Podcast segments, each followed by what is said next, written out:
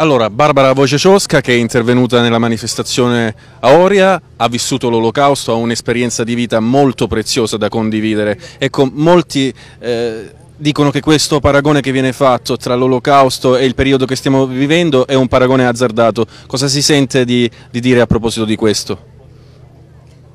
Sento di dire che non è affatto azzardato, è così, perché gli stessi nazisti soprattutto che hanno lavorato in Auschwitz, i medici sono stati recuperati dopo Norimberga perché non sono stati, non sono stati eh, eh, puniti, sono stati recuperati dalla CIA, hanno lavorato negli Stati Uniti per molto tempo, dopodiché si sono di nuovo ripresentati davanti alla Commissione europea, dall'Unione Europea. Che cosa succede? Che eh, Kowalczyk, eh, il sopravvissuto dall'Auschwitz ha documentato eh, nel, in un testo famoso d'altronde del Tribunale di Norimberga che si chiama Le eh, radici naziste dell'Unione Europea, ha documentato che ha visto 25 persone presenti sui banchi dell'Unione Europea. È, il eh, Presidente della Commissione Europea eh, era un collaboratore molto vicino a Hitler e hanno scritto insieme nel 1942 già il trattato identico tale quale testo, trattato di Maastricht, hanno pensato alla grande Europa, però si pensava che la Germania dovesse eh, aver, eh, essere vincitrice, invece la Germania ha perso, ma non è la Germania, non sono i tedeschi che hanno fatto la guerra, è stata una cupola di eh, sionisti che ha organizzato eh, la, la, prima e la seconda guerra mondiale e hanno preparato da secoli questo, questo, eh, questo, questo fatto. Allora, che cosa succede? Che noi dobbiamo vedere, infatti questo libro che io sto proponendo a tutti, che è pubblicato dal Tribunale di Norimberga, fa vedere come i nazisti hanno organizzato la nuova Europa e che tutti, eh, tutte le eh, eh, ditte grandi come Farben e Bayer dell'Auschwitz sono diventate adesso Bayer di oggi e sono diventate una grande consorteria di eh, poteri forti dove non si distingue finanza dalle, dai vaccini, dalla, eh, dal, dai mezzi sanitari, dai, medici, dai medicinali. Tutto è un, un compartimento stagno, nessuno paga d'altronde le tasse. Allora a questo punto l'Unione Europea non ha dentro di sé che soltanto rappresentanti di queste ditte e, le, e queste ditte hanno imposto la dittatura sanitaria. Quindi non si combatte più con le, le guerre con l'atomo e con il fucile, adesso si combatte solo con medicinali e la siringa. Se non lo sapete, se non volete sapere, allora perderemo, perderemo veramente la nostra vita, perché loro hanno come eh, eh, programma di, di dimezzare la popolazione mondiale, la prima cosa, e la seconda renderci malati, perché ci guadagnano dai malati, non soltanto la mente malata non è capace che produrre soltanto e essere soggetto, suddito della, eh, eh, de, de, de, nella vita. Allora attenzione, capiamo che stiamo vivendo un grande inganno. È la strega della Biancaneve che offre alla Biancaneve la mela che deve ucciderlo. Ma che cosa dice? Tesoro mio, come sei bella, che, belle, eh, che, che bel viso che hai, che occhi meravigliosi che hai. E con questo inganno la, eh, la mazza. Ecco, io volevo dirvi che questa favola del popolo, eh, fol folklore, ci fa capire che esiste questo... Dovete crederlo. Io capisco che non è possibile crederci. È impossibile credere perché è terribile quello che ci aspetta. È veramente impossibile, non ci credo anch'io pur sapendo che è vero cominciate a leggere questi libri, perché ci sono, c'è, Ratto che ne ha parlato, eh, Fracassi che ne ha parlato, tanti storiogra- storiografi ne hanno parlato. Mettetevi in contatto con me, vi do tutti i documenti di Norimberga che oggi sta lavorando su questo per capire che subiamo un grande inganno. Svegliatevi perché i vostri figli moriranno. Voi ormai avete fatto la vita, ma i vostri figli devono essere il futuro del mondo. Brava, brava.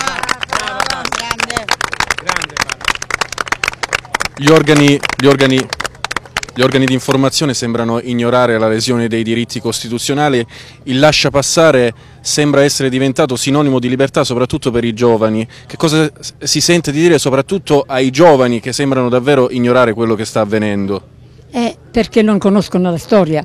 La storia insegna che non insegna niente, ma questa storia non l'abbiamo conosciuta. Non è vero che noi dobbiamo conoscere, che, dove dovevamo conoscere questa storia? Nei libri di scuola non c'è, non c'è pensiero critico. Allora come un ragazzo che non sa nulla di tutto questo e pensa che, che nella vita ci sono i gelati, le caleca e il, il, il computer e, e giochi, e giochi, di squadra e divertimenti, e intrattenimento, come può capire che, eh, che Green Pass è un, un problema? Tanto può fare lo stesso a lui non, non capisce che cosa è giocato, perché non capisce il peso della storia, del passato che pesa su di noi. Allora attenzione, questo Green Pass è il marchio, il marchio della schiavitù terribile che ci aspetta. Diventeremo automi, io questo mondo non lo voglio conoscere, io voglio credere che questi giovani cambieranno perché noi faremo una battaglia di conoscenza per rendere consapevoli questi giovani, perché così potremo far capire loro, altrimenti non cambieranno assolutamente. Quindi la consapevolezza, la nostra battaglia soprattutto con le parole, perché se i giovani non capiscono che cosa stanno giocando, che si sta giocando con la loro vita, con il nostro mondo, con la nostra umanità, se non lo capiranno, allora sarà la rovina della nostra umanità. E mi dispiace tanto perché milioni e migliaia di secoli sono passati, credevamo che la vita sia un progresso, l'abbiamo cominciato con certe dottrine anche eh, eh, religiose ma non soltanto, precedentemente anche eh, eh, ebraiche, pensiero progressista e anche parte dal, eh, dal pensiero. Cristo ha avuto, eh, come personaggio storico, ha avuto una dottrina sociale molto importante, siamo tutti uguali di fronte a Dio e questo ha fatto eh, cambiare eh, tutte le cose. Pensavamo poi che anche Marx, che era ebreo, perché lui era un ebreo povero, quello del popolo, attenzione, il popolo è indenne, popolo ebraico non c'entra per niente, c'entra soltanto questa cupola che si è organizzata. E oggi gli israeliani stanno subendo come hanno subito l'olocausto da parte loro, che sono sionisti, quindi dai loro consanguinei più o meno, così eh, la stessa cosa capita in questo momento, sono schiavi e, e in primi sono le vittime di questo nuovo olocausto, ma non è un olocausto che riguarda il mondo eh, eh, Auschwitz, un po' d'Europa, un po' di qua di là, no, ormai tutta l'umanità è sotto la cappa di questo potere. Lei come membro onorario del Tribunale di Norimberga, l'Associazione Tribunale di Norimberga, crede anche nel risveglio dei giudici della magistratura che finora non hanno fatto poi molto, crede che arriveremo un giorno a giudicare i responsabili di quanto sta avvenendo?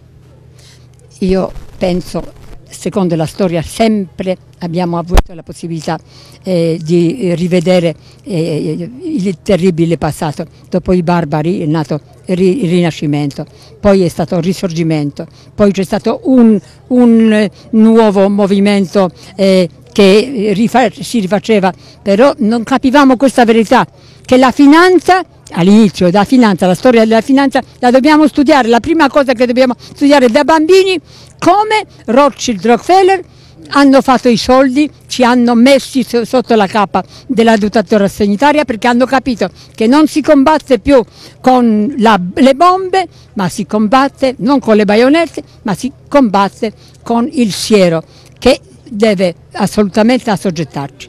Quindi io a questo punto penso che la gente si risveglierà perché quando capirà che, non, che la, la, vita non vale più niente perché muoiono, perché si stanno, eh, stanno ammazzando, ci stanno ammazzando, allora capirà, allora risorgerà perché capirà che in gioco c'è la vita non solo loro ma di tutti e vale la pena di lottare tutti con tutti perché lavoriamo per ciascuno di noi. Se non capiamo che la felicità dell'altro è la felicità nostra, non vinceremo mai.